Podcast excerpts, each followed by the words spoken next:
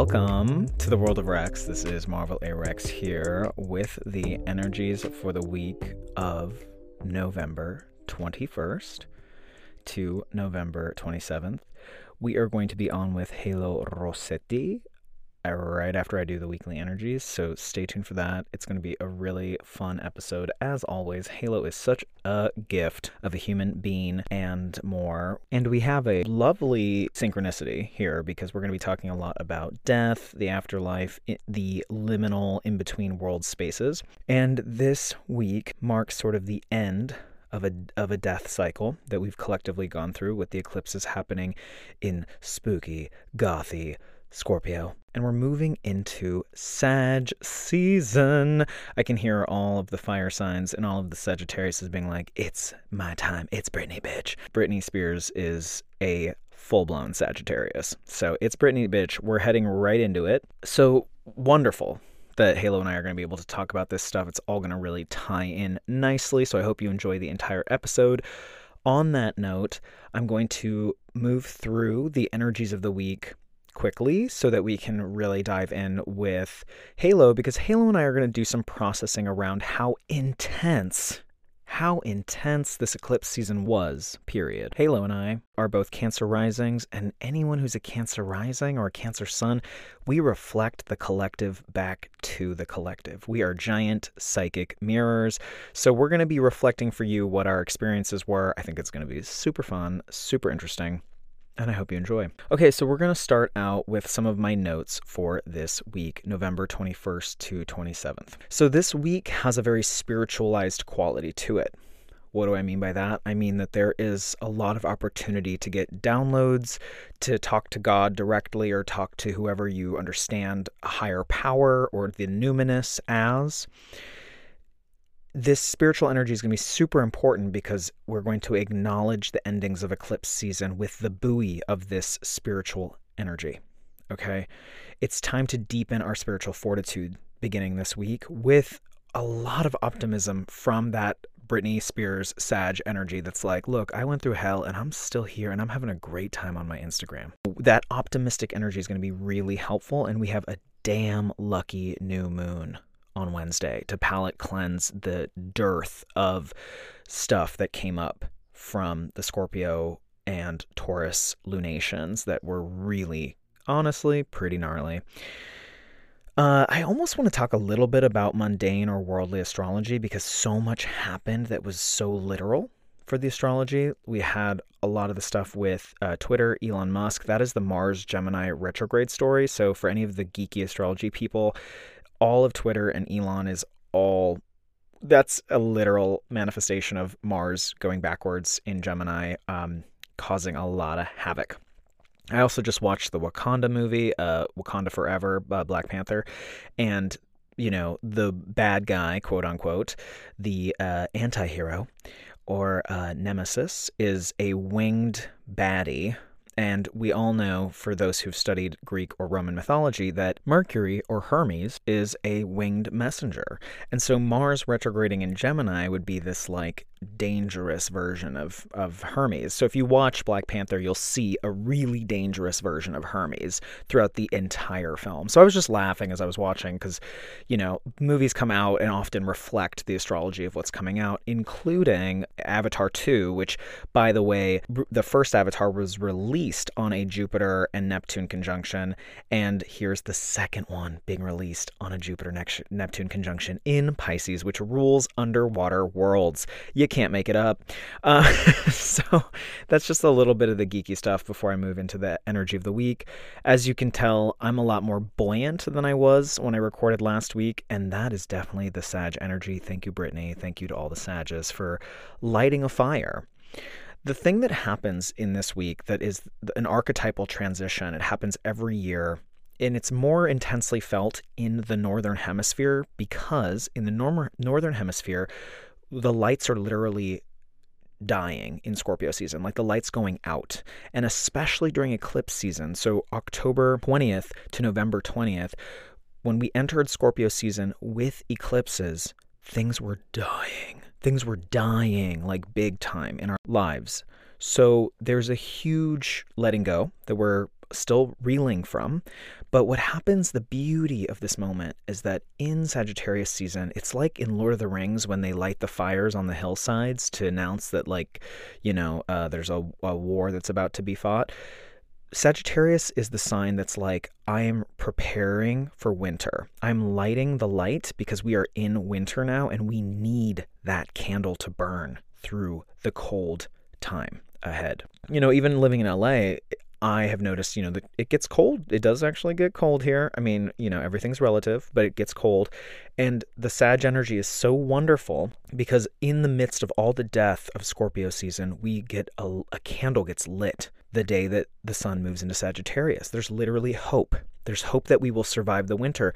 Back in the day, pre pre this level of technology, people really did pray.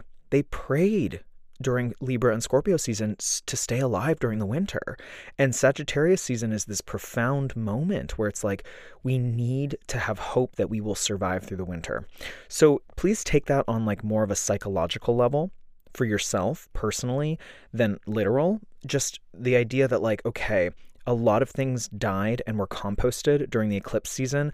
A lot of folks probably felt really jolted and really thrown by some events that happened in October between October 25th and November 8th, a give or take a few days on either side of those dates. And now Sag season comes in and is like, let's light the candle of hope that whatever you are being asked to transform and change in your life and face the music of, you can do so with like a great deal of Jupiterian gusto. That's what Sagittarius gives us. He's ruled by Jupiter. The sign is ruled by Jupiter, which is the sign of like jolly good luck. It's Tigger energy. It's like you can do this, you can survive. And not only survive, you can go on it. Now it's time to embark on the hero's journey. In the southern hemisphere, it's more like an actual hero's journey out in the world because it's summertime. It's like, wow, amazing, here we go. And in the northern hemisphere, it's more of an internal journey that you're going on now. But you're you're starting to take off or depart from the grave site that is Scorpio. So there is new hope ahead this week. I really love it some of my notes were that, you know, we roll into Monday still with that Mars Neptune square. So Monday and Tuesday with the new moon or with a waning moon in Scorpio, right? We're, oh, I was just talking about Scorpio. When we have this waning moon in Scorpio Monday, Tuesday, you can still feel the grave site. You can still feel the mourning and the grieving and the pain and really think back to what was going on around October 25th because that's reverberating on Monday and Tuesday, bringing us back to themes that we have to revisit in our relationship to all things Scorpio, which is sex, death, taxes, fears, psychology, shared resources, and sexuality that were shifted during the eclipse cycle, October 25th to November 8th. So we are looking back at all of the grieving processes at the top of the week, Monday, Tuesday. That's why Halo and I talking about death is actually like a very great thing to listen. It's great to listen to this podcast on Monday and Tuesday because we're going to dive deep into death, loss, grief, etc., liminal spaces, spaces that don't quite fit into a sense of being alive or being dead. We're all going to talk about that. So exciting. That's Monday, Tuesday. That's the tone. And you know, Mars is squaring Neptune and Jupiter's trining the sun. So it's a little bit of a mixed Mary Poppins bag of tricks and gifts. So there is hope. And I want you to imagine that Monday, Tuesday, there's like a crack of light in the dark cave. So, Scorpio season during the eclipses, you could have felt like you were in the dark for some reason in some area of your life. And this week, Monday, Tuesday, there's a crack in the, in the, there's like a light, like something, all of a sudden you're able to see a, a tiny light on Monday and Tuesday. By Wednesday, which is the new moon in Sagittarius, things really shift. So if you're planning this week energetically, Wednesday, the 23rd of November, is a beautiful day. A beautiful day. November 23rd. I love it. This is one of my favorite new moons of the year, especially in conjunction with it falling after two really gnarly eclipses. The October 25th new moon in Scorpio was just gnarly. It wasn't awesome, in my opinion. And eh, whatever, you know, however you feel about it, but that was a crunchier time Venus was in her fall. Now we have a new moon, and we have the new moon following a Jupiter that is so happy. The ruler of the moon is Jupiter in Sagittarius. So we have this really happy Jupiter in the end degrees of Pisces that's like, yes, let's go. So Wednesday, even though Monday, Tuesday could still feel a little bit like you you can see the light in the cave, but there's like still some baddies and monsters in the cave. Wednesday rolls around and that's this is the day to work with this week. Like if you have an intention, if you have a dream, if you have something that you're like I want to like light a fire in this area of my life that's like a like a fire that will inspire myself and other people and help me expand. That's the key word for Jupiter is expand. Wednesday's the day. I also like Thursday and Friday all three of those days. Monday, Tuesday, you're it's that waning moon in Scorpio, so you're still being asked to release some stuff.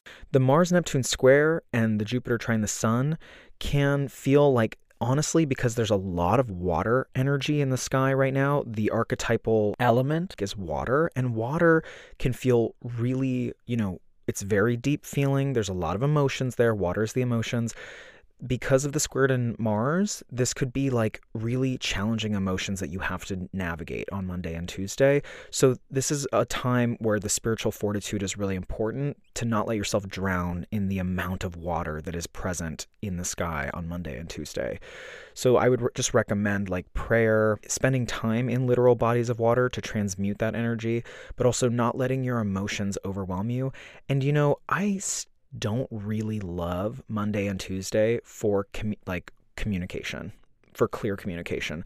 There's still too much water, there's too much emotions. And when you try to have a logical conversation when you are at the height of an emotional state, it doesn't really work out most of the time. So I would let that new moon bask.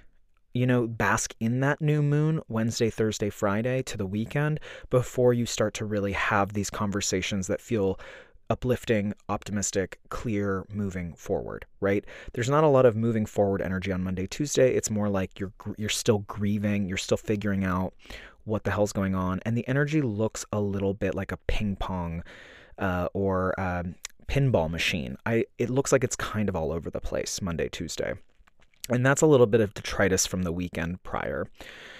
So that's what's going on. Um, I love the Wednesday. Oh my gosh, I just love Hallelujah. I wrote Hallelujah in my notes for the Sagittarius new moon. So Hallelujah, like praise all of it, all the gods and goddesses, because Sagittarius is a very mythologically oriented sign. It's the centaur. And this is a time where we can really shoot an arrow through some aspect of our life, even though Mars is retrograde and we're all learning how to slow down. This new moon is like, you know what? Amidst all of the bullshit, there's hope. There's hope. You can move forward. You can create a new version of yourself. Sagittarius is boundless. It has a boundless enthusiasm. And that's the marker of a Sag. They, they're almost like people sometimes think that they're just naive because they're like boundlessly optimistic, even in dark experiences. That's the whole point of the candle being lit in the middle of winter. So think about, I talked last week about uh, restriction and keeping the light bulb on, and this is another a great second week to apply restriction where you can feel the joy of Sagittarius and engage in your desires and pleasures in measure to keep that candle lit for all of winter. So, really having measure around what you enjoy. The shadow side of Sagittarius, to be very clear about this new moon, is that you go overboard you don't see the red flags. You're just like, it's all good. No worries. I'm going to skip the details because it looks so good.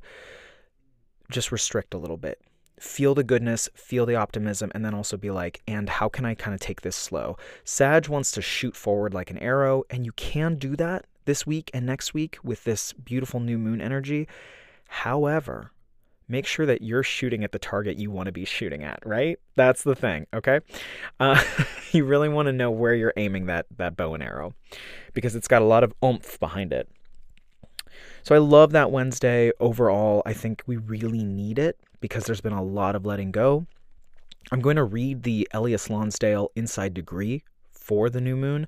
I'm reading Sagittarius 2 because this is uh, the new moon's happening kind of late in the minutes of one degrees. So I'm going to shift to two Sagittarius. And the symbol is many iris blooming in a wide variety of colors. So we already have like a symbol of rebirth. We have a symbol of like flowers blooming. That's beautiful. And in a wide variety of colors, like a rainbow. A vast multiplicity of vantage points, ways of being, complete identities. Fabulously suggestible and ir- impressionable, impressionable, fanning out in all directions, becoming one with everything desiring and needing to bring forth each self you have been, every fancy you are filled with, you are impetuous, outrageous, and irrepressible. Freedom at all costs. Oh, ain't that, that that's a Sag word? Is freedom. The U.S. is a Sagittarius rising, by the way. Um, the mo- the moment prevails, ferment and flux, a great difficulty in holding steady, perpetual adolescent rebellion, and the magnificent ability to become absolutely anything. Experience is tantamount. Your deepest need is to embrace your astounding nature and let it be free, despite all signs to the contrary. So I love that. Super optimistic. There is a great deal of spirituality laden into Sagittarius. The reason Sagittarius can have so much optimism is because it has a higher faith or belief in something greater than itself. So there is a mystical quality to the centaur, and I want everyone to try to embody that this week or or call it in. Like call in rising above just your ego. You can still go towards an expansion, but like expand beyond the the like telenovela of your mind. That's what Sagittarius is so good at. It's like, look, there's so much possible. Very uh fire signs tend to be very social, so the energy coming out of Scorpio's depths and into Sagittarius's bright light is going to feel a lot more social. So I recommend just like leaning into more social processes if that feels good for you right now. Just talk to people, like get to know people and go out and and in, and there is a degree of indulgence here, but with restriction, okay? Because we are transforming whatever came up between October 25th and November 8th. That's still really important for us to be working with. Sagittarius just gives us a little bit of velocity so we don't feel so stuck in the mud, which is very much a Scorpio uh, allegory, getting stuck in the mud. So we're moving out of that. There's some sort of buoyancy here, and and even good luck can happen for folks when you thought all hope was lost in October and, early November. So yeah, that's the week ahead. The we- the weekend is still riding high on that Sag new moon. Friday does bring us a Capricorn moon, which is okay. I still really like it. You know, Sunday has a moon Pluto conjunction, so it's a little bit more intense. But, you know, the weekend should still be there's some sort of glimmer of hope. Something has been catalyzed and is moving in a different direction than what you initially may have thought during eclipse season, where you're like, oh gosh, this is what it is. There's some sort of new update, new refreshing or rebooting of the system that begins on Wednesday that should be felt throughout the rest of the week into Saturday, Sunday, where you're like, cool, th- this is a new chapter. This is a new chapter. It's not a huge new chapter, but it's like a very abundant, joyful, there's some sort of element of it that is expansive, that is optimistic. So you know, hold on to that candle this week. Be in the candle of optimism. That does involve restriction, like I spoke about last week, but is it's just really good. This is good. I like this week starting on Wednesday. Monday, Tuesday, still cleanup, but Wednesday through Sunday is it offers us a lot of hope. And we need that right now, especially in the northern hemisphere where we're heading into winter. We need that hope. We need that like optimistic, introspective quality that Sagittarius will offer us. So keep your candles lit, keep your light bulbs on, and now we are going to take a quick break before we talk to Halo Rossetti about what happens in between worlds and as we cross through them. And we are back with Halo Rossetti. I am so excited to be here with you again for I think the third time. And I Yeah. just want you to give a quick shout out to the audience as to who you are, what you're up to, and what we're going to get into. Cool. My name's Halo Rossetti. I'm a writer, director, and actor. I'm represented by Circle of Confusion. I have three wonderful managers. I'm in Los Angeles. I like eating fruit. Uh, I'm a freak. And I'm 34. You Woo! know, let's be honest about our ages more. That's what I Yes. I love that. We're both in our 30s. I'm really here for it. Yeah, that's right. Age is de- definitely topical because we're going to be talking about life and death this episode. Yeah. This is the death cast, everybody. Welcome. This is the death cast. the death So cast. good. At the tail end of Scorpio season, we're just like, let's talk about all the freaky deaky death. All the things that left stuff. our lives. We will be grateful for, for that which was given to us, that which was taken away, and that which was left behind. Oof, you can say that again. I hope Yeah, everyone heard that. honestly. Honestly. I Cool. did mention in the preview where I give the weekly vibes, I mentioned that you and I would talk about our experiences of of eclipse season. So I want to know a little bit, you know, I know your chart, Yeah, but I want to know a little bit about your eclipse experience. Okay, well, for those of you who are mega fans of the pod and listen to our last Kiki, you'll know that um, I have my IC in the fourth in Saturn. So during this eclipse, basically, in layman's terms, like everything to do with home was just like demonic because the eclipse happened on my IC. So the IC is like your lowest point in your chart where all your garbage is hiding.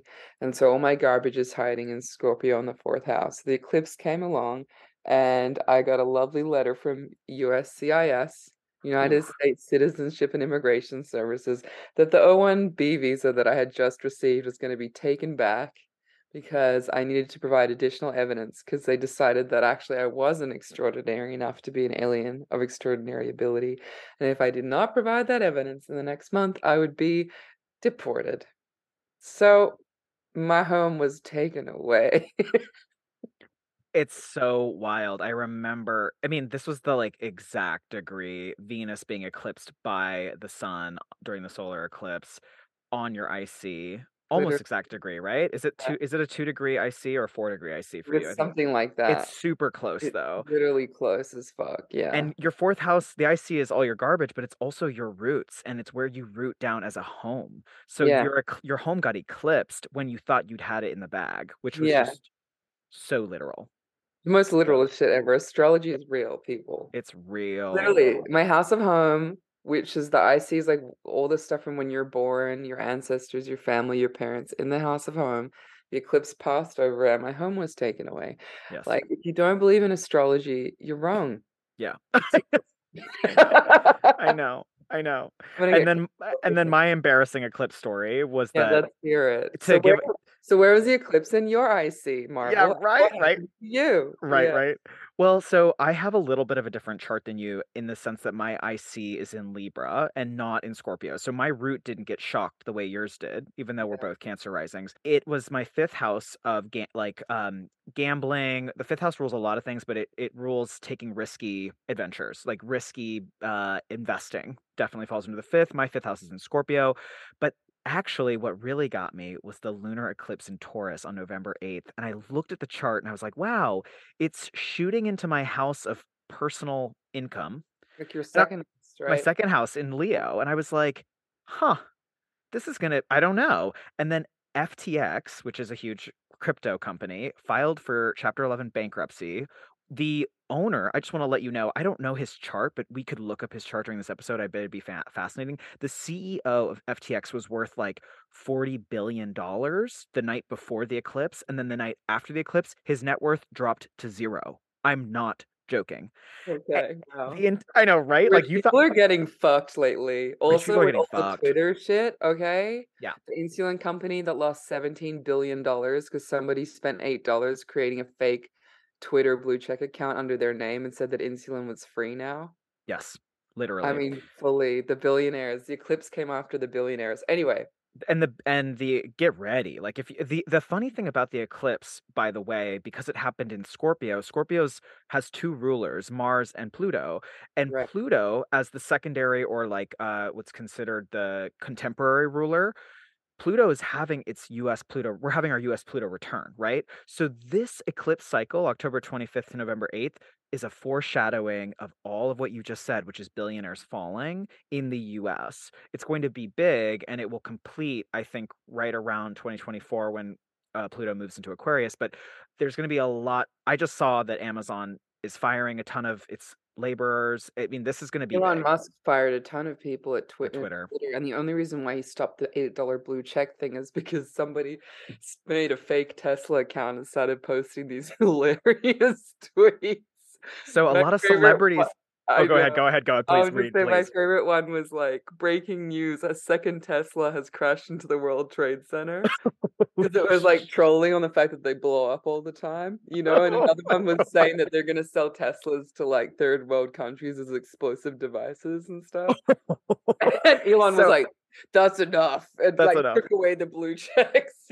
Well, I'm loving this Mars retrograde in Gemini. I mean, actually, personally, I'm hating it, but, like, in my personal life, but, like, But, okay, so you have to say, why does the Oh, yeah. have to Oh, I have to finish, I have to finish. billion You're right. billionaire that went Right. net worth to 0? Okay. So, I didn't know that I had a crypto account that was associated with a company called BlockFi that took a $400 million loan from FTX, which filed bankruptcy on the lunar eclipse in Taurus. So, I got a fun email a couple days ago that was like, "Hi, all of your assets are frozen. Withdrawals are frozen and suspended until further notice. We're super sorry." AKA, your money doesn't exist. Which, by the way, going back to your whole IC getting slammed with Venus, Venus rules 2 things: artists and money. And so my money got eclipsed, and your artistry, you being an exceptional artist, got eclipsed. Oh my god. Right? So, I'm just I love this because we're just both being honest and frank and telling folks, like, this is what was eclipsed for us during this Literally, cycle. and and let me add, this is just not just random shit. This is, like, Marvel's savings, Yeah. like, your nest egg that you've been carefully Exactly. squirreling money away, like your little safety pouch. They were like, "Whoop," and then for me, it's like, people probably don't know how much visas cost, but fully, like, me, a lot of you money. know, the O1 is, like, 7 grand, and you don't get that money back if they take your visa off you. That's, like, for the pleasure of applying. Yeah. So now, like, I'm also, like, a big chunk of money in the hole too, Yep. you Oh, know? interest the Cancer risings. We're still we're still dealing with that Pluto at the final degrees of Capricorn, which is all about feeling extremely out of control in our most intimate relationships and just, like, relationships to government. It's so intense. I know. I'm just like, "Look, I'm ready for the future," and they're like, "Haha, but it ain't regulated yet, and you didn't do your homework," and I'm like, Didn't do right." your homework. That's a big I really it. that's what I've been thinking about a lot because you know, I got a nine-page letter being like, "Here are all the ways in which you're insufficient," you know, as an artist. Oof. And so Yikes. I yeah, it's so brutal, and it was vindictive. Like, "I think it's discrimination, and my lawyer does too. Welcome to being a transgendered." So Yeah, and also Scorpio. Scorpio's vindictive. You just you mentioned a key word. The shadow side of Scorpio Mhm. is, like, going for the guts. Totally. So I Mm. was just going through just being like, "I didn't do my homework." And I guess that's the eclipse vibe. It's like something gets taken away, the sun or the moon, right? You Yes. lift up the rock, and you see all the wriggling worms underneath. Yes. It was like, what in what areas did you not do your homework? And for me, it was a 100% money. I had Yeah. all this debting money shit come up. Like, I was Yeah, looking like, too. how I spend my money, like, Yep. What is my relationship to money, like, really digging into that stuff, journaling a lot, like, doing recovery work around that stuff. Yep. Wild. I remember a quote from Tina Fey being like, "Oh, I'm so glad I have an accountant because I'm literally" she was like, "I'm basically inept when it comes to spending." And I was like, "Okay, Tina, that sounds great. W when like, I Welcome need to to get" being rich, you Yeah, what I welcome to being rich! Yeah, literally. I'm like, "Good for you." Yeah, I can't need afford a single session with an accountant, but okay. Yeah, exactly. Wow. Um, Wild. so, yes, and and you're absolutely correct. For everyone listening, to just bring it out to the collective here, what you just said was so poignant, which is wherever you really were refusing or f afraid to do homework in, Yeah.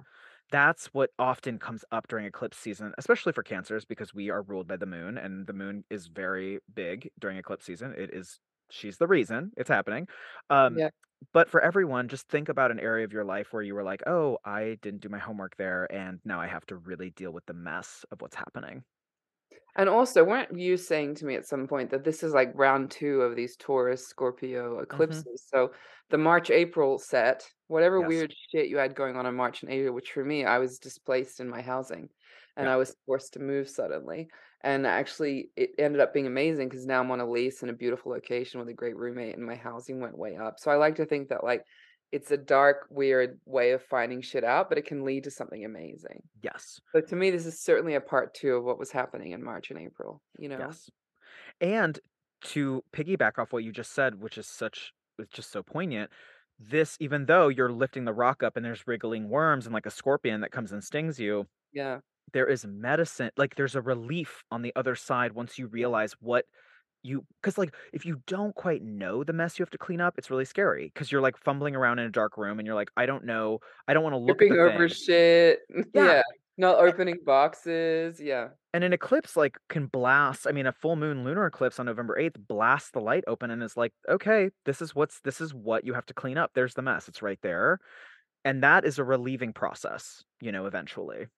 Honestly. Yeah. And the bit about relationships is really, re- really, really real because, Yes. like, you know, uh, maybe I'm engaged now. This is the big work. This is the the big work. Is like really being like, okay, baby, I love you. Um, let's talk about that in a serious way. Yes. And it's really intense, you know? And eclipse are sudden changes. And for you, the IC root, I don't know how much you know about the IC and the MC in terms of marriage, but the IC root and the MC deal with marriage specifically. Oh, yes, you know this. They deal with marriage specifically, your marriage partner in the MC, like that's your midheaven shows your marriage partner. And then so whatever's happening to the IC ricochets and hits your midheaven. Whoa. So Well, my you're, midheaven is in my 10th house of career, so in yeah, in Taurus. Yeah. So that that's this is such a So literal it could be a sudden marriage. That's like yeah. literally the the definition is a there be sudden a sudden marriage. there's a sudden marriage coming. Yeah. Yeah, But it's for just an for a visa, but still a sudden Yeah. marriage. Well, Yeah. I mean, it's also for love though. That's the thing. Mm-hmm. That is the thing is that like, you know, I'm a I don't know, I just decided, look, for every immigrant, there's, you know, an option Yeah. always to Yeah. marry someone that you are not romantically involved in, and that is a gamble. But I always said, like, if I'm going to get married, like, even though marriage is weird and fake, like, I want it to be with somebody that I really love and want to build a relationship with, you Yeah. know? So that's the interesting thing is that, like, it, it it's like the IC is in Scorpio on the fourth, Mm-hmm. the MC is in Taurus in the 10th. So literally my one end got shocked on round one of the eclipse and the other one got shocked in round two of the eclipse. And like it's so my MC is in career. It's all about career and moving my career forward. So of course, like being able to have a green card from a marriage moving my career forward. But I think there's something poignant about marrying someone I love and intended to marry anyway Yes. in Yes. this situation. Yes.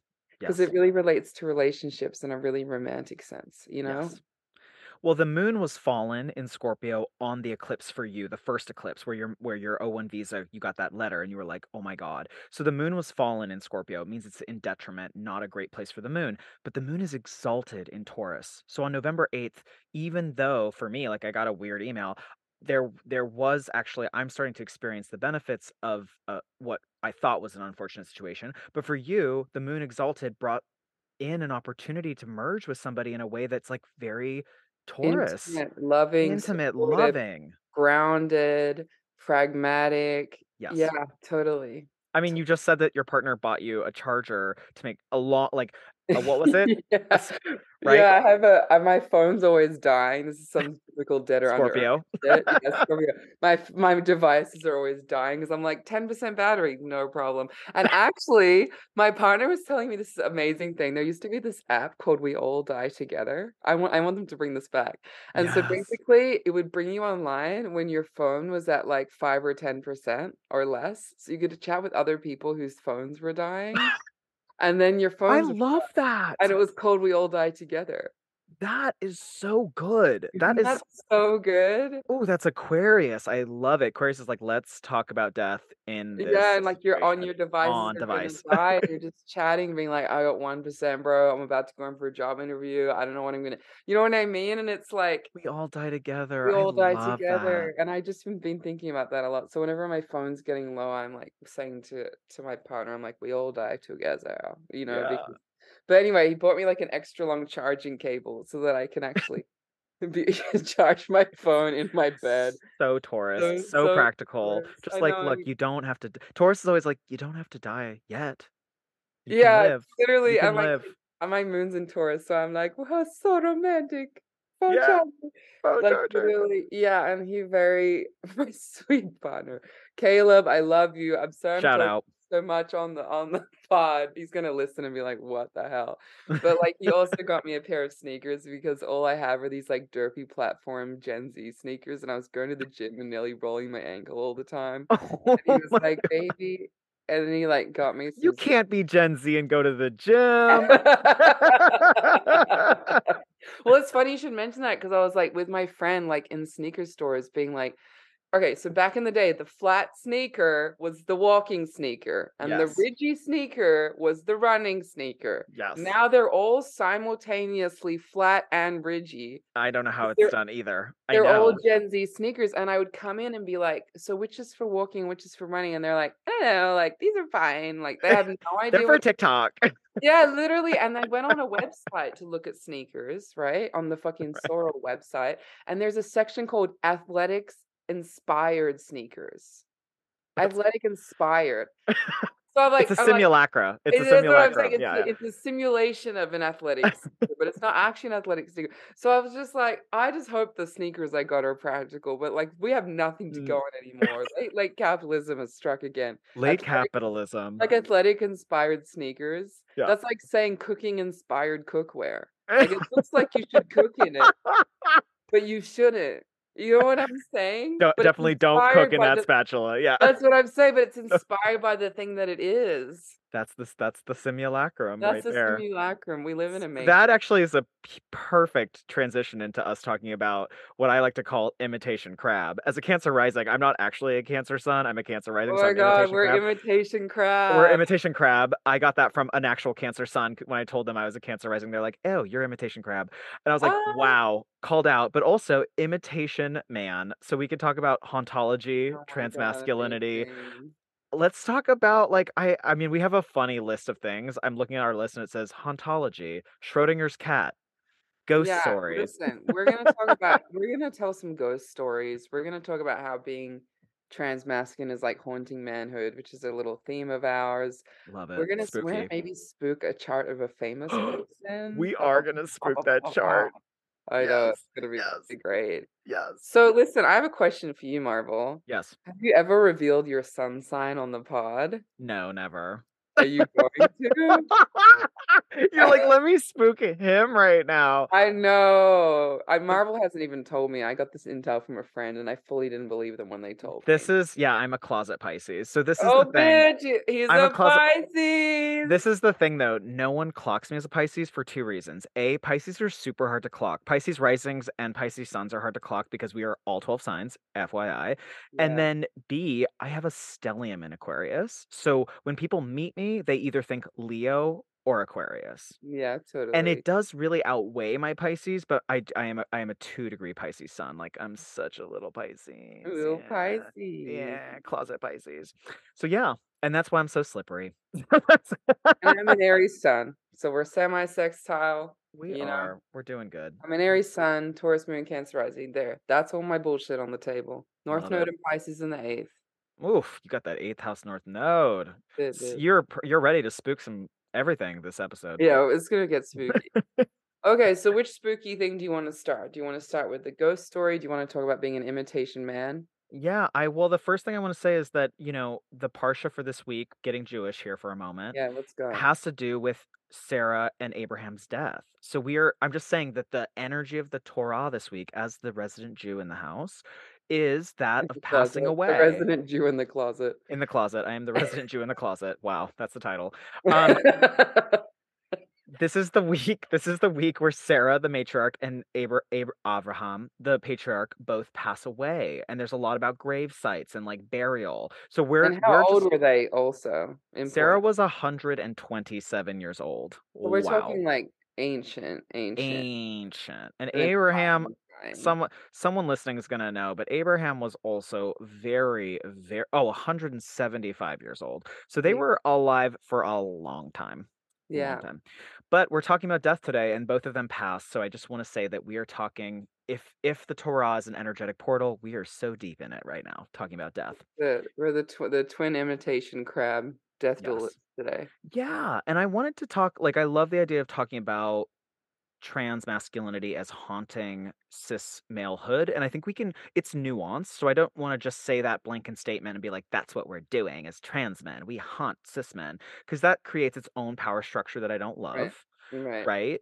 But also, there's a funny, there's like a little perverted, perverse, funny thing about that that I think can offer us some interesting insights. And it, it is why I sometimes relate to ghostliness or hauntedness in terms of my own identity as a trans masculine person because when I walk out in the world as Jason Bateman Jr., everyone is like, look at that guy, look at that white dude. And I'm like, holy shit. And I lived 25 years of my life as an androgynous queer woman for, you know, for lack of a better phrase for what I was, but that's what I did for 25 years Right, because the thing is, there's some trans guys that are just like, I'm a man from the get, from the period. get, from Right? get. Yeah. And there's other people that are like, whoa, I feel weird. Why do I feel weird? Oh, non-binary, genderqueer. Oh, I'm gonna Mhm. try these hormones. Oh, that was okay. I'm gonna get c- top surgery. Oh, yeah, cool. I'm still gen. No, actually, I'm a dude. Whoa, whoa, I'm a trans guy. You Yeah. know, and that's another way of being a trans guy, right? And Yep. then maybe you're a trans guy for a few years, and then you're like, no, I'm pretty non-binary actually, but. But the point is, the cis just get the snapshot of you in the street, cis blending, just kind of Yes. being a man walking around, and they have no idea that you've had this wild fucking ride, and it does give you a different perspective, Yeah. you know? Like, I kind of want you to, to mention your anecdote about being in an acting class full of cis dudes, you know? Oh, yeah. Although now, of course, I can't quite remember. Oh, oh, just that. Yes, I'm in this amazing acting class, by the way, in Los Angeles. I'm obsessed. And we do what's called a cold read class where you get thrust onto stage with another person and you act out a scene that you've not been privy to prior. So you just don't know what's about to happen. Cold read. And a lot of the cis men that I act with, a lot some of them know my identity, some of them don't know my my identity Wow. history. Yeah. And the ones that do, it's always so interesting because I could I could it's so intimate when you're up on stage with another person during cold read due to the technique my teacher uses. It's just like you're thrust into the cauldron of emotion with another person. So intense. But when I'm with cis men, a lot of them like I can I just can sense the like circular way that I can wrap myself around a character. Not to say that I'm a better actor, I'm not even trying to say that. I'm just trying to say that like the experience of of the the trans experience or at least my journey so far gives this like giant circular experience of a character whereas when I'm with another cis man on when I'm with a cis man on stage, I can sense that there's this like unidirectional. There's this directional like this is what this is my access point to it and it Right. doesn't quite feel as circular. However, when I act with cis women or non-binary people in this class, it feels more I feel more like tete-a-tete. I feel more like, "Oh, there's a circular experience happening here." Wow. And I'm not quite sure, but I what that love means, but that. yeah. No, but that's what I mean. It's that like there's the wrapping paper and then there's the spirit inside, you Yeah. know? And like when you change your wrapping paper, you're getting to access so many more different experiences of humanity, you Yeah. know? And I also think like I remember I wrote a character that was like no, very super non-binary, genderqueer. It was like an avatar for myself. And one of my managers was like, "Oh, this character reads like a woman," you know? And I was Mm. like, "Whoa!" But then I was like, yeah, I guess I do a lot of womanly shit that I'll probably keep doing until I drop dead, whether I get on hormones or Have surgery or whatever. Like, I, you know, I- it's like I've been out as trans for six years. I haven't been on hormones or had surgery. I dress and I've been dressing in exclusively boy clothes for like three years. But there's just like, you know, my experiences like made me a rich and complex person, Yes. Yes. you know, and I'm gonna just probably do some like quote unquote girly shit till I die, you know? I had a hilarious experience to your point, I had a hilarious experience in a prior acting class. I won't mention the academy's name, but I was there with a cis male teacher, and it was a scene that was a prison scene between 2 lesbian uh, an inmate and her and the lover, 2 women. And it was Right. pulled and it was very explicit that these were 2 women, and he put me in the scene, and he was like, "Okay, who are you? What's your name?" And I was like I gave a I gave a woman I I look the way I do now, and I gave a woman's name, and he was like, "No, no, no, no, change the character to a male because you're a man. He was like, change the character to a male. And it was funny because the entire class witnessed me have like a brain giant brain fart because I was like, no, but I can play this part. But I I was like also recognizing that he saw me and experienced me as a man and didn't know I was trans. And so there was this whole moment where I was like, no, no, no, I I actually understand where she's coming from. I can play this role. And he was like, yeah, you can, but it has to be a male version. And it was just this wacky moment of being like, "But I know how I've only ever watched lesbian cinema." Like, you know, Like, I you're like, I pretty much was weirdly kind of a lesbian lesbian. weird way. Well, I mean, it he if if he was really on his shit, he would've just made you be a trans guy who was a lesbian before he transitioned. I know. And it and it and you it started yeah. transitioning in prison, you know?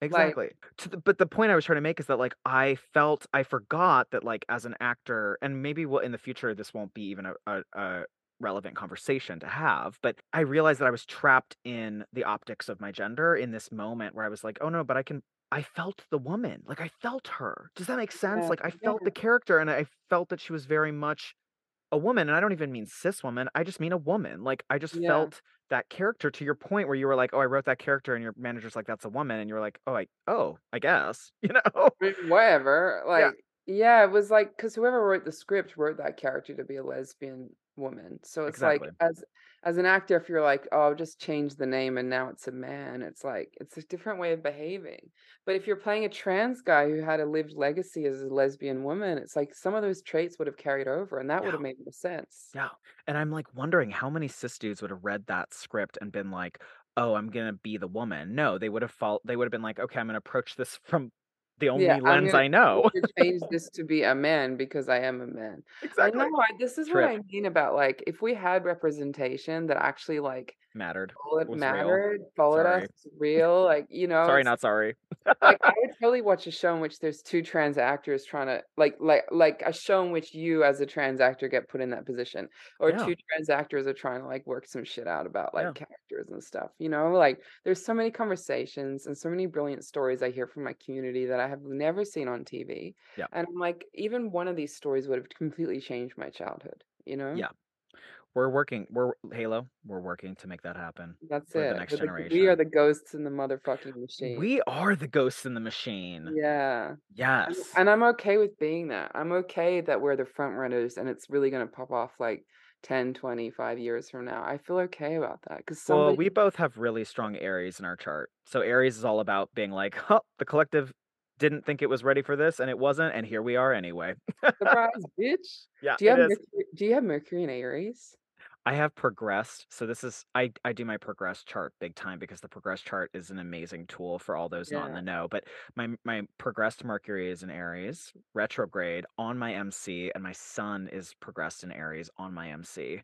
So Uh, this is like you are here. And the woman who one of the women who read my chart, one of the first astrologers who ever read my chart, saw that progressed sun and was like, Oh, you're gonna be famous. She was like, oh, "You're gonna be famous, and then you have 30 years of a lot of work to do with that. Like, with great power comes great responsibility," right, because like, that's the thing, you just keep working.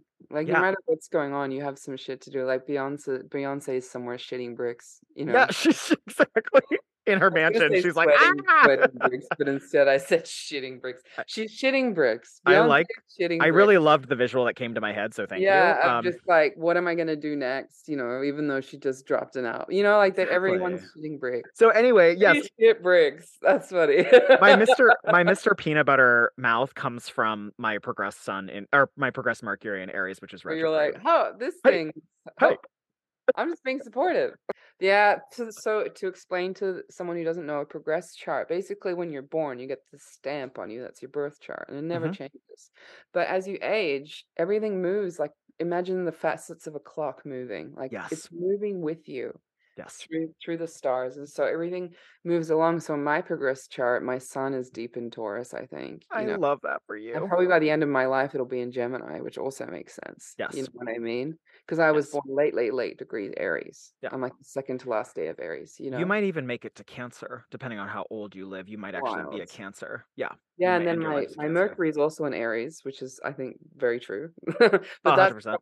That's probably also in Taurus, you know? So Mhm. it's just I like that idea that like as we age, we just change. We You know, change. it's like a very trans way of reading a chart. Yes, I love the progress chart. I call it the soul chart. You can really see where someone's deep inner soul is at.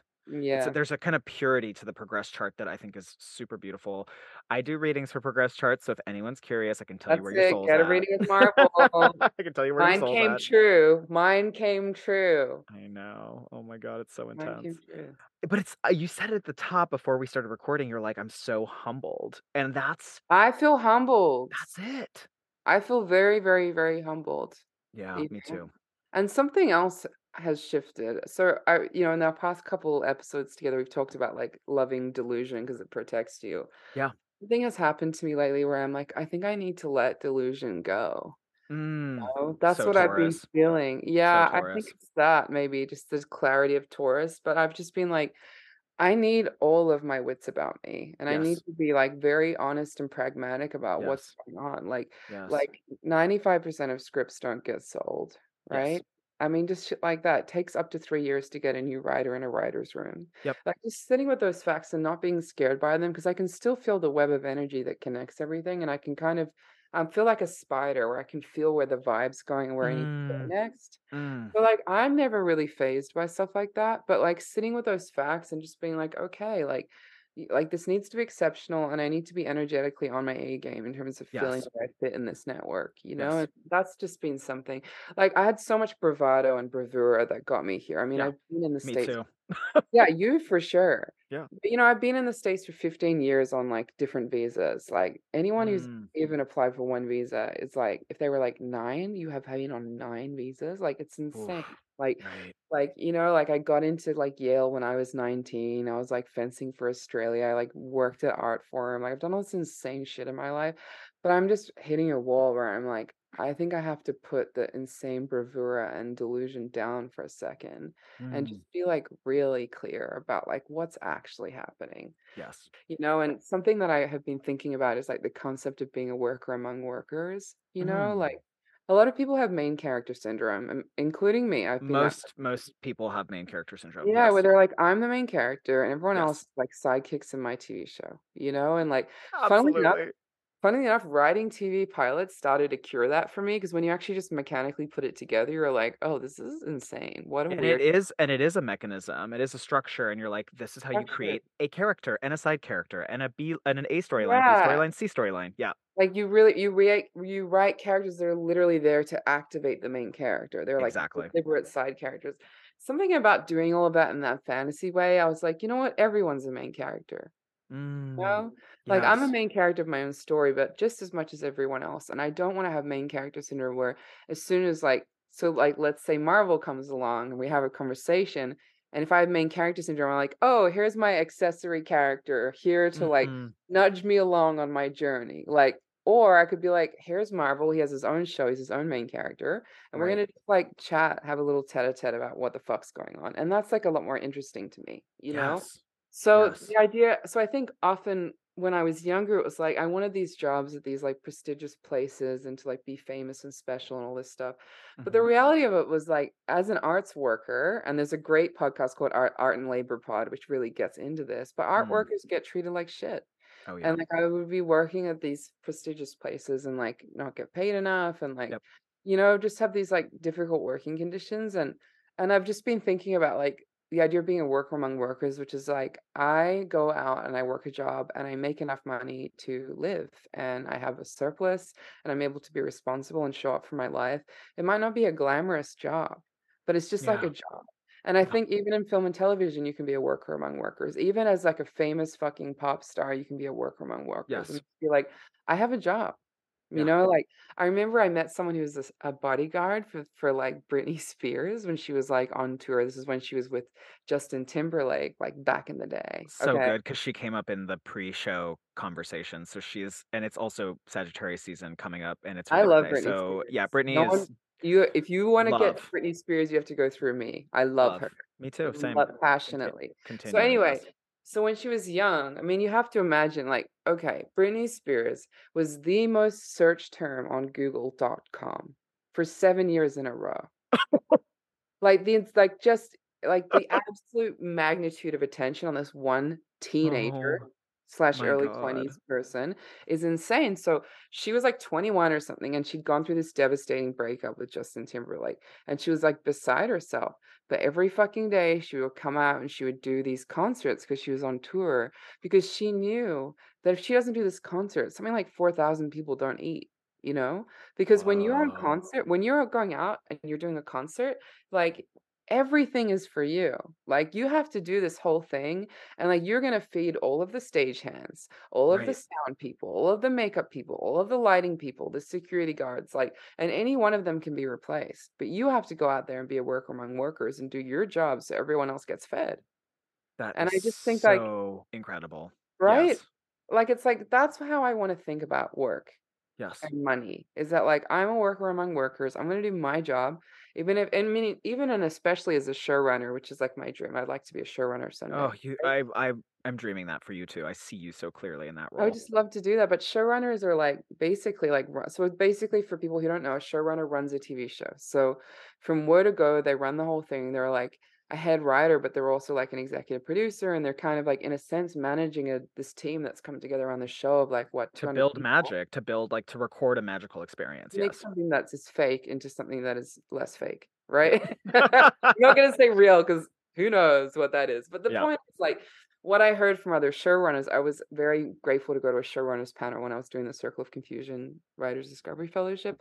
And what they said was when you're a showrunner, like your personality, like the way you treat others, every single person is looking at you Yeah. all day, all night. And how you treat others, that becomes the culture of the entire workforce. Mm. So like that for all 200 people under you, if you're someone who like makes snide, snippy comments, get ready for everyone around you to start making snide, snippy comments. If you're someone who loses your temper, get ready for everyone around you to lose your temper. If you're someone who's patient and kind and congenial, get ready for everyone around you to be patient, kind, and congenial. You know? Yes. So this is just what I've been thinking about is like I want to be a worker among workers. I want to be humble and I want to have all my ducks in a row, especially financially. So I don't know if that feels eclipse related, but who knows, I you know? I you're taking the words right out of my mouth. I was my comment back to you was that you are channeling that November 8th total lunar eclipse in Taurus. That what you just said, I, I hope that it lands deeply in the ears of our audience because I am hearing that and I'm like, oh, Halo's channeling, Halo's channeling, Halo's that what you just said is so Taurus and it's so moon in Taurus, which you have your moon in Taurus. So Yeah. you're you're reflecting that for the collective, also as a Cancer rising. So thank you. That is so clear. I needed to hear that. I'm just reflecting for you that I needed Yeah. to hear that. That was really, really good. And I and the truth about the head of the snake, like if you want to kill something, cut the head off. But I'm gonna reverse it for you and just say, like, if the head of the dragon or the head of the snake is healthy, kind, loving, nurturing, and very disciplined in their love, then the rest of the body is that, reflects that. Exactly. You know, and when we have poison heads of state, which we've seen, Ugh, shit goes wrong. shit goes You wrong. know? Twitter. Yeah, shit goes wrong. Yeah, Twitter, like 45, oldest Yep. Weird Mhm. shit, you know? Yep. And I mean, like, I am an anarchist, you know, I can kind of cosplay as a socialist, but ultimately I think that like we need to have a much more decentralized situation going on, you know? But Yes. like I think as things inevitably collapse, because how long can we go like this? What, 100 years? Maybe. No, maybe. I don't even think that 50, long, but yeah. 80? Yeah. You know, like, can we go like this before we just run out of every resource imaginable, right? Yes. We're gonna Yes. have to be workers among workers, and we're gonna have to skill up and have a lot of different skills in a lot of different areas Yes. so we can actually just like really support ourselves in ways that capitalism have told us are impossible without consuming, right? Yes. Yes. So like we need to be these well-rounded individuals that can really take care of ourselves, you Yes. know? We can't- But there's certain kinds of labor we won't be able to outsource once all of these structures collapse. And um, Yep. some of that will be care labor, you know? Yes. So while I'm on this channel, I'm just gonna tell you guys, be a worker among workers and like take care of your own shit so that you don't end up like certain people on this podcast that uh woke up with thousands of dollars gone and like Same. Jesus being taken away, right? Yeah. Yeah, Yeah. Yeah. seriously. Interestingly, though, the humility which sparked this whole tangent and you channeling, humility which came from this experience for both of us. Both of us received, I mean, I was just like, "Ooh, I'm humbled. I'm profoundly humbled." That humility is part of the worker among workers. I Yeah. think that, you know, the Aries, you and I have strong Aries placements, and Aries, the the real shadow signature is profound bravado, profound bravado, bravado to the point where you think you're controlling the entire mechanism and everyone else is a pawn. Yeah. That's Aries shadow. You and I just both got checked big time by that Taurus, and I, I'm loving Yeah. it. I'm just like, okay, wow, I want to be a leader. You and I both desire to be leaders. Yeah. And the only way we can actually be, I think, effective and sustainable leaders, which I'm giving a loose definition to that term because I'm also an Yeah. anarchist like you are. Yeah. Um, to be sustainable leaders, we have to, like my brother says, like my brother runs and owns a restaurant, but he's like, I sometimes find myself at 3 a.m. scrubbing the floor because an employee of mine got sick. And I will do Right, that. I will scrub bottom that floor. because he's the bottom liner. The Yes, leaders are often the people who bottom line the whole operation, you know? And exactly. like and I really Tarana Burke says a really beautiful thing. She's the person who invented the term Me Too, like fully 10 years before the t- Me Too movement. And she refers to herself as a servant leader because she didn't really ask for like like when Me Too blew up, you know, 10 hmm years after. Like it started with her holding circles, I think mostly for women to talk about like Me Too, like the ways in which everyone was a survivor of like sexual assault, domestic violence and such, and people weren't talking about it. It's And she all did that Scorpio, by the way. All Scorpio. Yeah. yeah, she did that work super humbly, you know, and like then Me Too, the hashtag blew up, and then all these people are like, this was invented by a black woman, Tarana Burke, and then suddenly all of this attention was on her at this really, really intense time in culture, and hmm so she referred to herself as a servant leader, and I think that that's a really beautiful concept.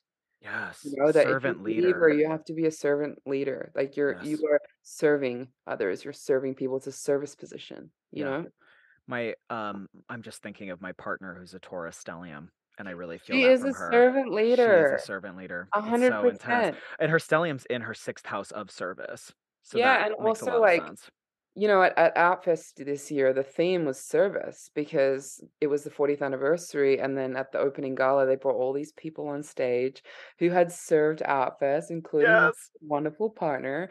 And I Yes. like cried because I was like, all these people. I mean, 40 years ago, literally, Yeah. it It was was like if nothing. you're, if you were gay, let alone trans, trans was not a thing, right? It's Yep. like there was you couldn't find trans. Like, go watch Disclosure. But like, you know, there was some gay shit in a Yes. Someone was gonna die. Yep. It's like Absolutely. capitalism was so violent and is still so violent to so many Yes. queer people that it could not even imagine a world in which a queer person was allowed to reach maturity. Yeah. I mean, that is so insane. And so Yes. Outfest was founded by some UCLA grad students. UCLA, right? Yeah. UCLA grad students, you got it. Wow, I got it right. Fact check myself. Yeah. You know, and they were just like, we're gonna start this conference and start this film festival to show some, I don't know, queer joy, perhaps. Something. Queer Yeah, like something. like Yeah. something. I mean, I don't Yep. even think people were using the word the qu- word Queer queer at the time. way. No. Mm-mm. No. But the point is, it was like we want to show like I don't know, two men in love and it's happy and no one dies, perhaps, Yeah. right? Yeah. And that's like a that's a huge service to us now. We get to go to Outfest and like be in Outfest and like walk around on the on the red carpet and be like, wow, there's a place for us, you know? I I don't know why I'm on a service kick right now, but it just seems relevant. It's so relevant. No, this is the this is the detritus or the takeaway, I should say. It's the takeaway from this last eclipse. It's like be of service. And you said something funny where you're like, I'm really wanting to slow down and get really clear about why I'm here. And and it sounded like you were like, okay, I'm gonna develop humility before Eh, to to override the lingering bravado. And I'm kind of laughing because I'm like, that is the rest of the year for us. But the moment that the nodes move into Aries and Libra. You're gonna you Bravado let's why don't you You'll and I rec- back on the pod. I'll have you I'll back on the like, pod next year this like, time, and you're gonna be like, here we go. Bravado. Bam, bam, bam. Yeah, totally. but this is, but you're you're absolutely you are feeling the tonality, I think, correctly in this moment. The moment this moment is extremely humbling with Mars retrograde in Gemini, as well as these Taurus and Scorpio eclipses. They're like, let go of all the things that Let are go of the shit. let go of your trauma and your pain Yeah. and your fear and your your nastiness that comes out of all those things. Yeah, and also just to like recap what you were saying about like the North nodes being North node being in Taurus and the South node being in Scorpio from like November 2021 to like the spring of 2023, right? Yes. That is a time of like North node in Taurus, commitment, quality over quantity, right? Yep. Like Yep. like going instead of like I've noticed a lot of people like instead of having hyper social times, they're spending having quality one-on-one hangs with friends Yep. letting go of friendships that no longer serve them, doing a lot of work around addiction and relationships, Oh yeah. really committing to their practice, whatever it is, artist, psychologist, whatever. They're just committing to it. Yep. And then South Node in Scorpio is like Scorpio's the excretor, rules the genitals and like the butthole, right? Yes. So it's just like it's like getting the toxic sludge out, getting all of the addiction out, and just clarifying yourself so that when the North Node goes into Aries in the spring, right out the gate with whatever the fuck you're gonna be doing. And I'm just like, I took that to heart. I was like, let's go. I'm gonna clean up crew the crap out of myself right now. That's it. Yeah. You you just recapped all the work we have to do for every single one of us right now. Yes. Literally. That's the work. That's If the you're listening, that's what you have to do right now. Yes. You're welcome. Clean up crew. Clean up crew your life. Get And a, uh, get a get reading with. Marvel. Get bricks. Get, yeah, get a reading with me. Get some bricks. Get some bricks. so let's let's talk about ghost stories. Our ghost stories. yeah. the we reason we're going to talk about ghost stories again, just to bring it full circle, is that trans masculine people we haunt masculinity, and I think one day we will heal masculinity on a pop culture level. We're working towards it. Um, I think it's going to be a big wave. Actually, I'm very excited. All of our brothers are involved, brothers and siblings.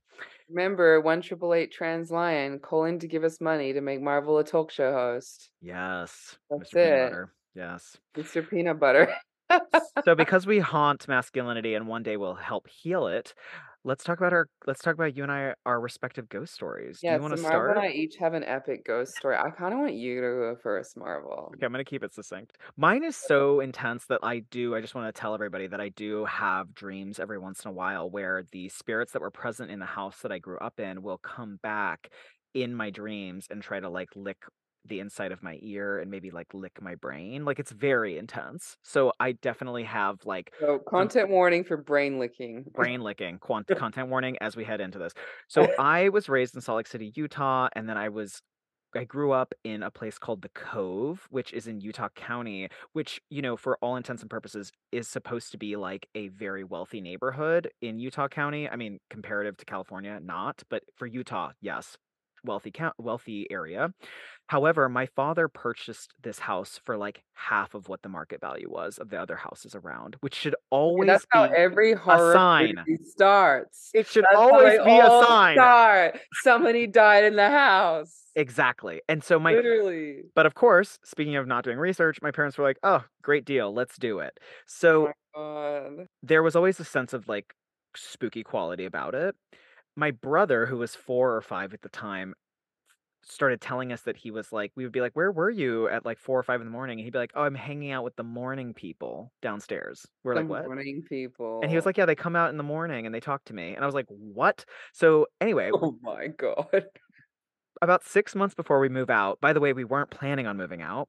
Um Oh my God. the woman who lived next to my parents' house was a non-Mormon and a witch, like straight up a pagan witch. And she had the whole part. She looked like Elvira. It was incredible. I love her to this day. And she like pulled my mom in for coffee and was like, I need to tell you something. Because she'd been living there for decades and was like, this is what happened in the 80s. And my mom heard, and then immediately we were moving, like very quickly, we were moving out of the house. So essentially, in the 80s, a Mormon bishop, someone high up in the church, left to go on a mission or to do something, whatever, like whatever they do. And his wife and like eight children were left in the house.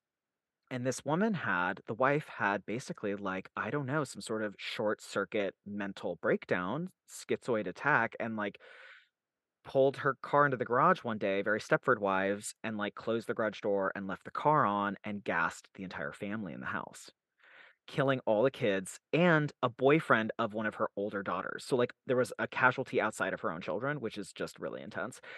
They all definitely inhabited the house. Now that I look back, I'm like, that makes so much sense because there was so much paranormal activity in the house where like doors would slam, especially in the basement where all the kids died. Like things would go missing in the basement specifically. I still have dreams about that space. So it's just gnarly. It's Oh gnarly. my And that was my upbringing in Salt Lake City, Utah. So also we're all Scorpios in my household, so that's part of, probably part of it. Um just living in death. Living in death. wait. Whew. Wait, okay. So you should know, dear listener, that Marvel and I did not trade these ghost stories before this episode, and I'm about to tell one that is freakishly similar. Whoa. Oh my gosh. I love it because we're both Cancer risings, very similar degrees. Let's go. I wanna hear it. Ooh, So we got Scorpio in the 4th house. When you have Scorpio in the 4th house, you're like, death happened in the house. Yeah, literally. So when I was a little kid, I just always felt like there was weird shit going on in the house, but I remember I was 3, which means my sister was a newborn, Mm. and I had this nightmare, and in the nightmare, I was in the garage of the house, which kind of functioned as our basement, it's where we kept all our shit, and the and I was in a little cage in my dream, and my and there was this guy there, and he had, like, this bald head, he was old, he had these little wispy white hairs on the side of his head, and he had, like, this little weird skin patch under his left eye, and then he had this dirty rag over one arm, and his arm had, like, this tattoo on it, and he was, like, there, and he was with my mom, and they were, like, laughing maniacally together, and then he took this little cloth, and he put it over the cage, and they left me in the basement garage, you know? And I woke up, and I screamed, and I ran from one end of the house down to the other, and I was like, "Mom, Dad, ah!" You know, and I told my mom what happened, and my mom was like, "Okay." She's like, "What was his name?" And I was like, "He didn't have a name." You know, and she knew it was a dream, but she's like, "Okay, my three-year-old needs to go to sleep," you know? So she was like, "We're gonna call him whitey because of the white hair." And so we, Whoa. like this is so cute, we had these 2 matching corridors that led to me and my sister's room, and so my mom at 3 o'clock in the morning, bless her also today's her birthday, shout out to mom, scorpio Happy birthday, mom, Scorpio. mom My mom's also a Scorpio. Oh my gosh, and my dad's a Scorpio moon. A and my mom and dad are both Scorpios, so here we go, Scorpio season. So anyway, she would they got these, um she got these giant white bed sheets, we each had one, me and my mom, she got one for me, and then we would run down the corridors going, "White out, Whitey! White out, Whitey!" to, like, make him go away. And so I went to sleep, you know, life continued, definitely house like like the the area above the garage, which is where the office was, was always cold, and that was Mhm. next to our bedrooms, and the garage was super creepy, like, my sister and I would dare each other to go in there because it was, like, so creepy and weird, right? Mm. So there's that going on, and then when I was, like, 10 and my sister was 7, we had these cousins visit us from the East Coast that were similar in age to us, and they were like, "Let's do a Ouija board." And we were like, "What's that? Oh, you know? So And we, like I know, it's giving real '90s, late '90s vibes. So, like, we, like, contacted a young a young, like, ghost lady in the house who was maybe, like sh 22 and her name was, like, Gwen or something, but she was, like, a young woman presence, you know? So meanwhile, like, life continues, life continues, like, my parents split up, like, my mom moves out, my dad keeps the house, he has a new girlfriend who they're now married up for a long time, and, um, my stepmother is a very, very psychic person, like, she sees ghosts Mm. like I see dead people like flesh and blood, you know? Whoa. So when I was, like, 20, I was, like, back for the summer from Yale, and I was, like, chatting with her, and I was like "Do you think this house is haunted?" And she's like, "Oh, yeah."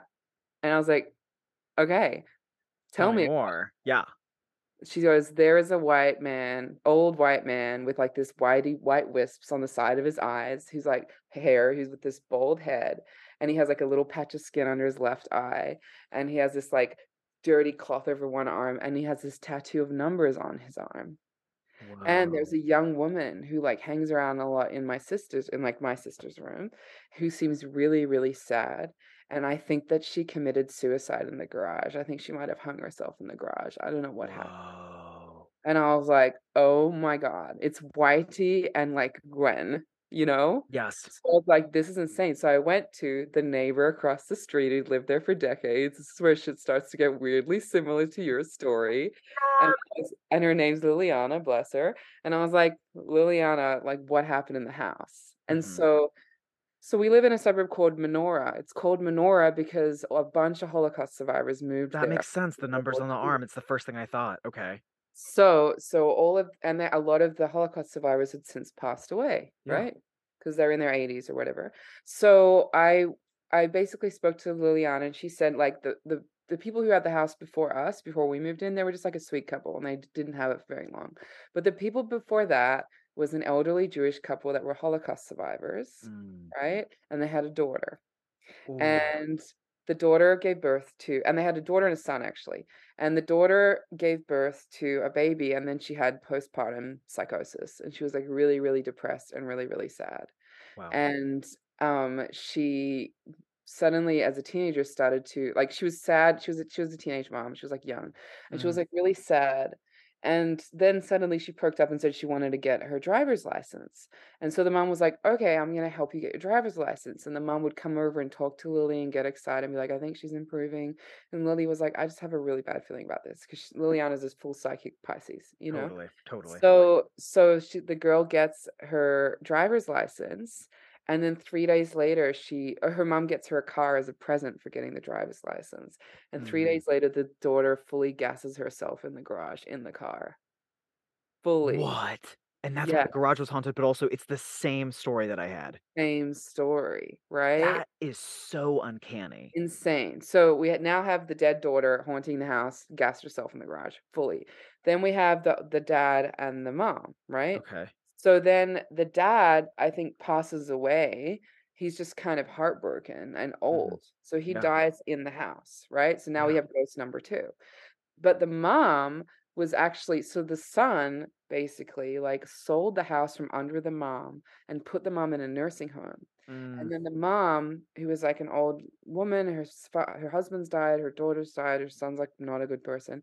She basically, like, fell down the stairs at this nursing home and died, and they didn't find her until, like, a week later, which is insane. Wow. Insane. But her ghost is not in the house because she died in a different location.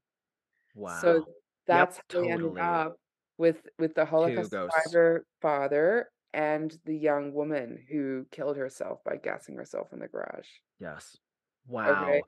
That's uncanny. I have, like, Not uncanny. goosebumps. Literally, this is the goosebumps episode. I have Like, goosebumps. literally the same story. But also might and they got the house cheap too. Hmm? Yep. Yep. Always. Also, just, like, might I add that, like, if for anyone who doesn't believe that ghosts is real, can you please explain? Because I also went to my mom and I was like, "Oh, my stepmother thinks the house is haunted." And my Mhm. mom, before anything else, said, "Is it Whitey?" Wow. She kind of knew that Yep. my three-year-old dream was a visitation, Yes. right? I remember at 3 years old, uh, between the ages of 2 and 4, I remember having very visceral, uh, I guess it's lucid dreaming, but, like, you're I'm stan I was standing up in the house and seeing phantasmagoric shapes. Uh, and I just know that kids are so we're so tapped in at that age, and we can Yeah. see beyond realms. If you don't believe in ghosts, then explain how me and my stepmother, like, saw the same people and then was completely corroborated by our neighbor who, like, knew those So wild. And my brother hanging my baby brother hung out with little kids in the morning and played Yeah, the morning them. people.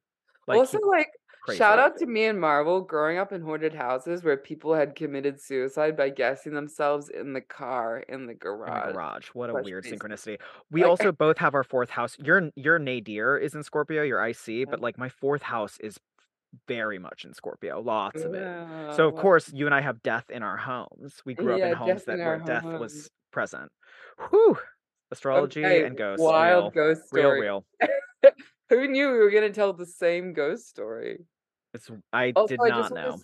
also, I just wanna say, like, just randomly, like, did you say that this guy was a bishop and then he had a wife and, like, 8 kids or something? Yeah, they had tons of more LDS people have tons of children, yes. Yeah, so, like, just, like, apropos of nothing, the people who had the house after us that rented from us, from my father Mhm. for a long time, it was a priest and his wife and 7 kids. Weird. Oh my gosh, almost the same. Oof, weird, weird, It's weird, weird, weird. weird. Uh, Weird. So that was amazing. For the sake of time, we're gonna completely tone shift, if you're ready, and talk about and talk about the the man himself, the androgyne himself, and spook We're a famous we person's chart. spook Prince's chart, everybody. Prince. That's what's it. That's what's up. Prince! Ha! We're gonna spook Prince's chart. I'm so excited. Uh, this is gonna be a fun moment where we're just gonna riff on Prince's chart. This is the best thing, though, is that you you basic when we were in the phone call, the pre-interview chat, we were mulling over famous Scorpios, and I was looking at a list on Google, and I was very annoyed by the list, and you just out of nowhere were like, "Prince." And then you were like, "I don't know if he's a Scorpio." He's Of course, he's though famously a Gemini, but he's famously a Scorpio Gemini. rising.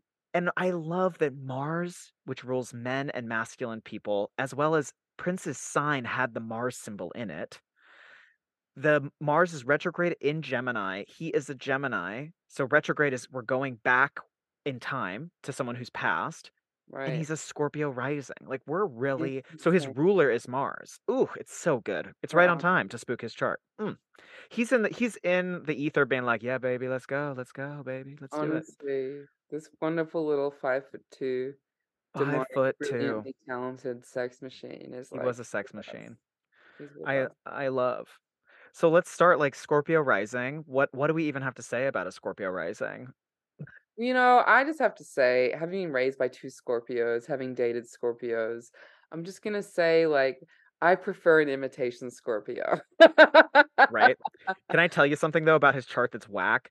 What? Scorpio rising, 8th house sun in Gemini, and an 8th house sun is technically a Gemini with the modified what? Scorpio, because Scorpio What? rules the 8th house. So he's kind of a double Scorpio. Whoa. He's a Gemini with a Scorpio modifier and a Scorpio rising. Like he's Okay. very scorpionic. So Anyway, Prince so Prince's sun is in the house of sex, death, transformation, yes. right?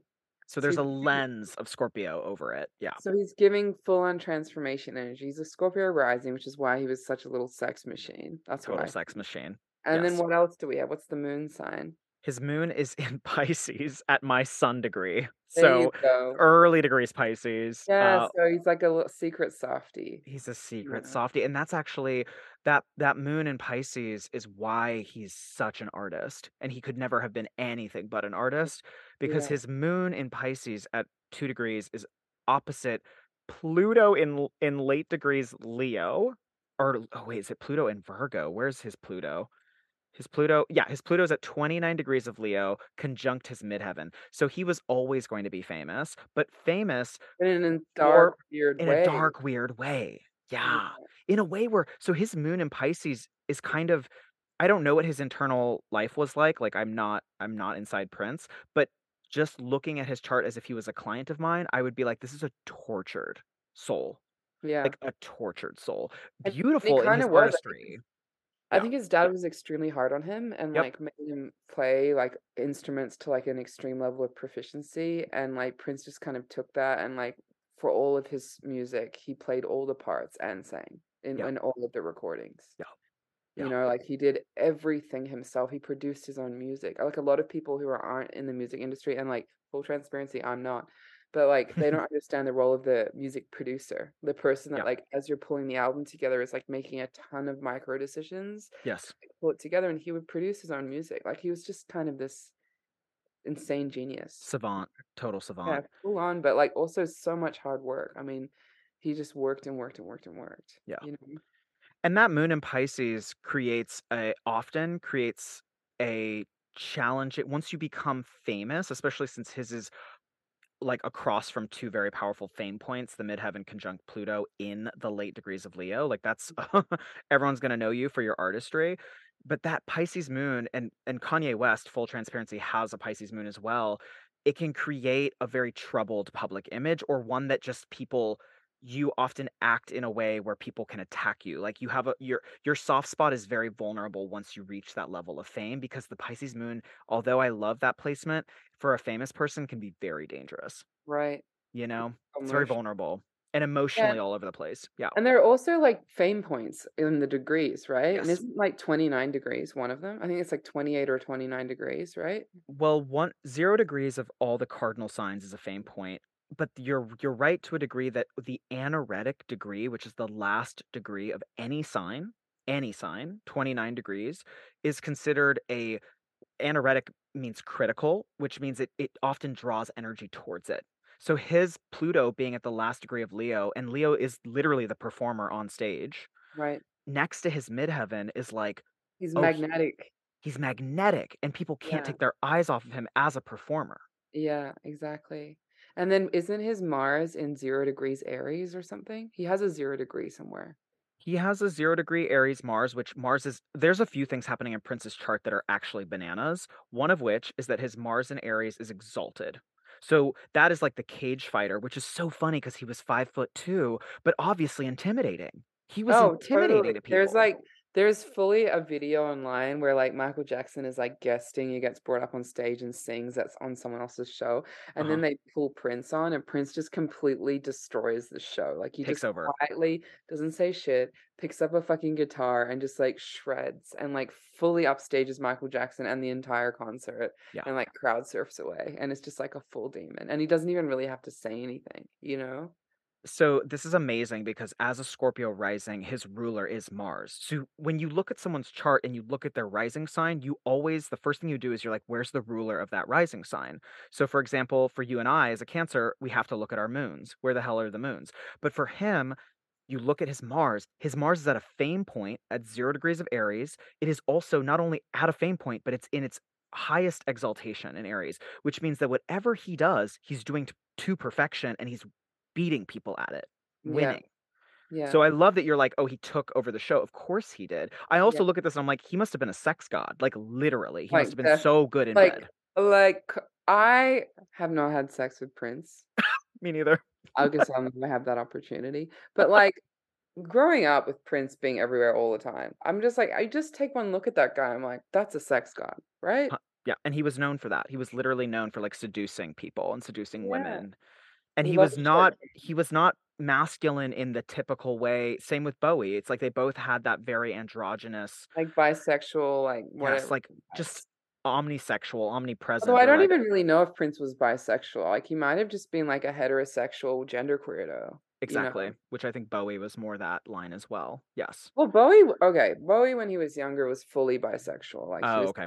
he had male lovers, he was, like, doing all this stuff, you know, and I think he was that his whole life, but he did end up married to Iman and, like, you know, like, living that heterosexual life, but when he was younger, he was, like, fully having sex with dudes. Oh, okay. Tangent on Bowie. So the thing I love, uh, Mars Aries, this is crazy, sex god, and then his Venus is exalted in Taurus. So there his there's his Venus at seven degrees of It's a Taurus. beautiful aesthetic. Also, so his masculine and his feminine are both exalted, and his Exalt there you aesthetics. go. Does that make sense? Like the andro Yeah. andro androgyne, like he was literally like exalted in both his masculinity and his femininity. And the Neither are in symbol detriment. right, Yeah. 'cause the symbol of the artist formerly known as Prince, like, his symbol, like, has Yes. male and His female symbol symbol. in it.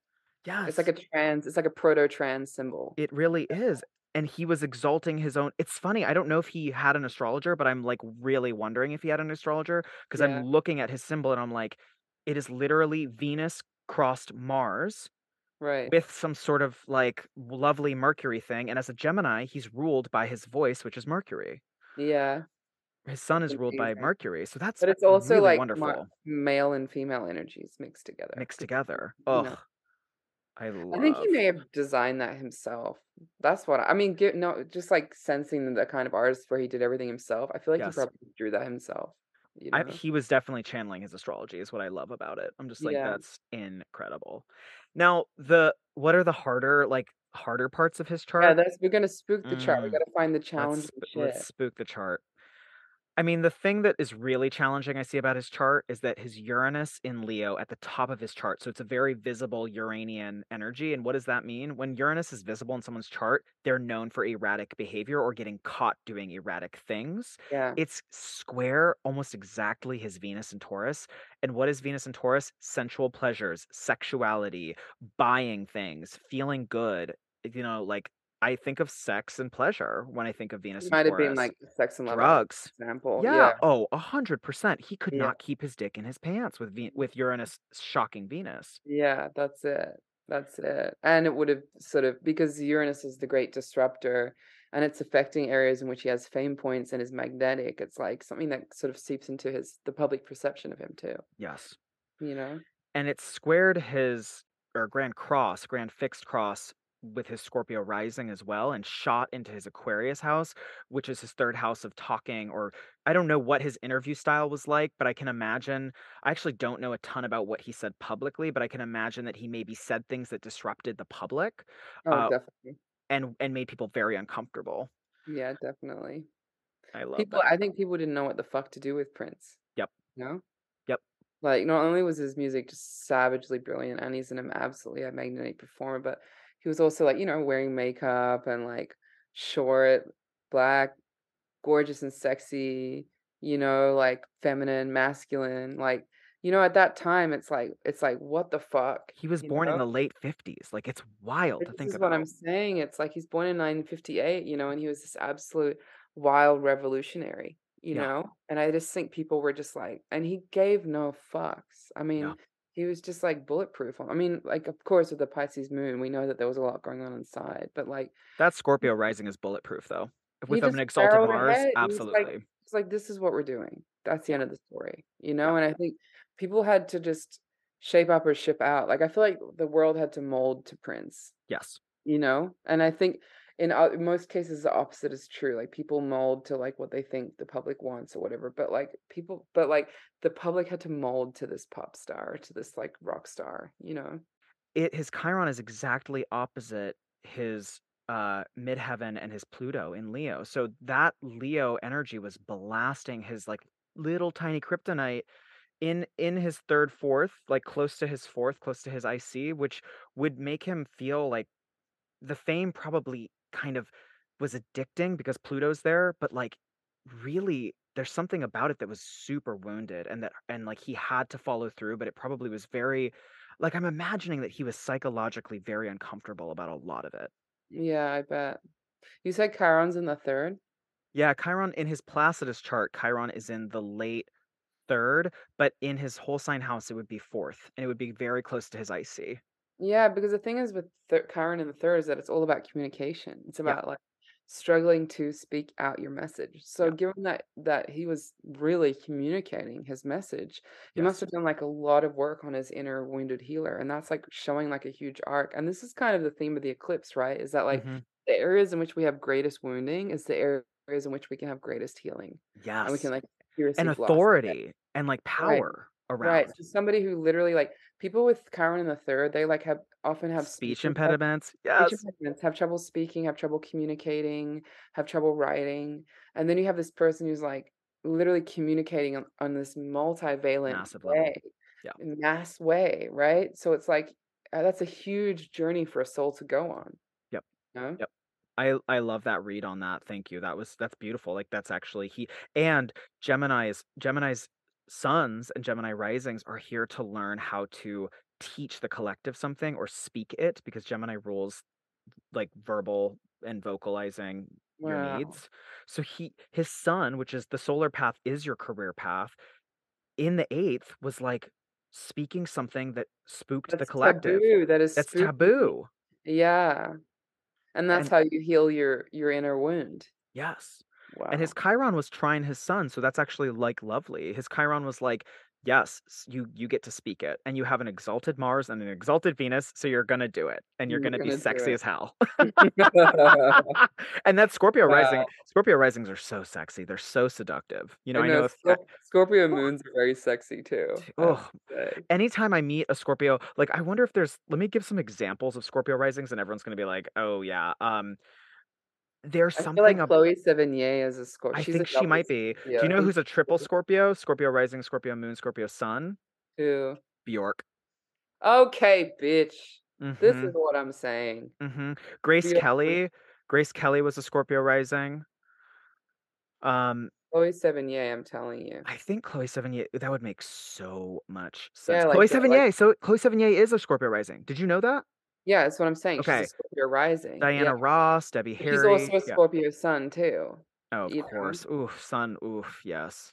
Mesmerizing is the word. Literally mesmerizing. mesmerizing.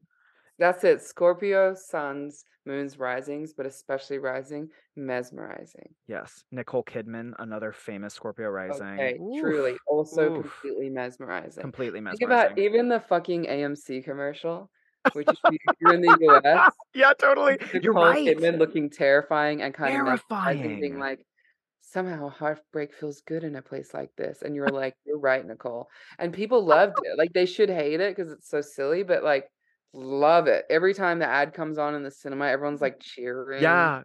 People have done, like, fake perform reenactments of it in their backyard screenings with, like, Nicole Kidman masks. That's Like, the not the hilarious. yeah, the Not All Geminis Instagram has, like, a hat for sale that literally says, "Somehow heartbreak feels good in a place like this," like like, people are standing the Nicole Kidman AMC theaters ad. And I'm just like, they have that effect on people. mesmerizing Scorpio rising. They're literally hypnotizing us with their eyeballs. Yeah, Like, that's what's yeah, happening. she's hypnotic. Yeah, Oh.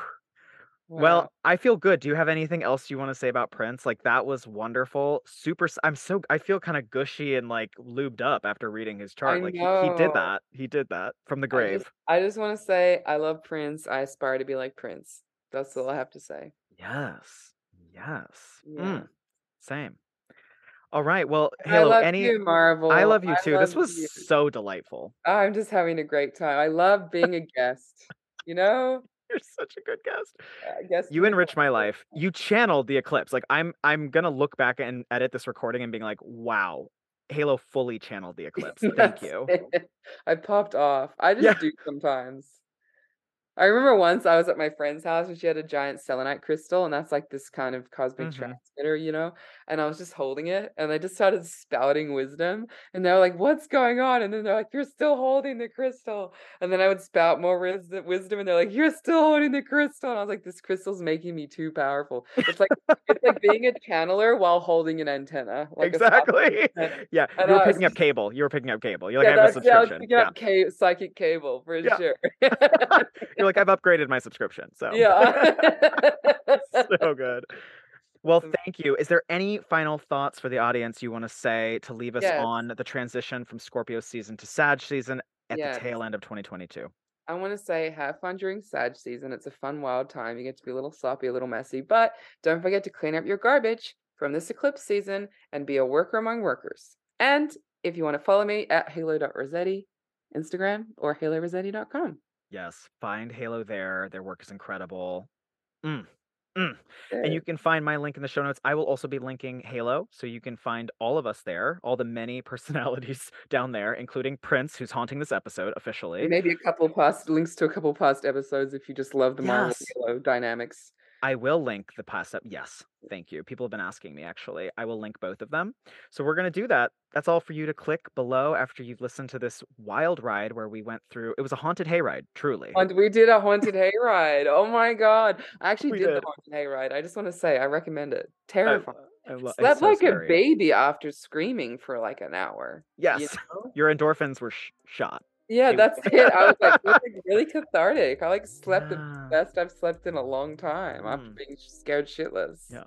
Either sensor sensory deprivation tank or haunted hayride. Yeah, Whatever you need to sleep. whatever floats your boat. I love that. Sensory deprivation tank is Taurus and haunted hayride is Scorpio, Is but both are trying to get good sleep. you start by doing the the haunted hayride and you end with the sensory deprivation tank. That's the eclipse in a nutshell. In a nutshell, we just did it. Thank you. Oh, saving time on my side. All right, Halo, I love you so much. Thank Love you. And thank you to everyone who's listening to the World of Rex. I hope you enjoyed this. All of the pertinent information is below on your device. And Halo's going to be back on, I'll probably back. sooner than later. yeah, So we love it. We can't get enough. we can't get enough. We'll All right, another chart for you. Yes. Oh, definitely. Definitely. All right, everybody. Thank you for listening to the World of Rex, and we will see you next week.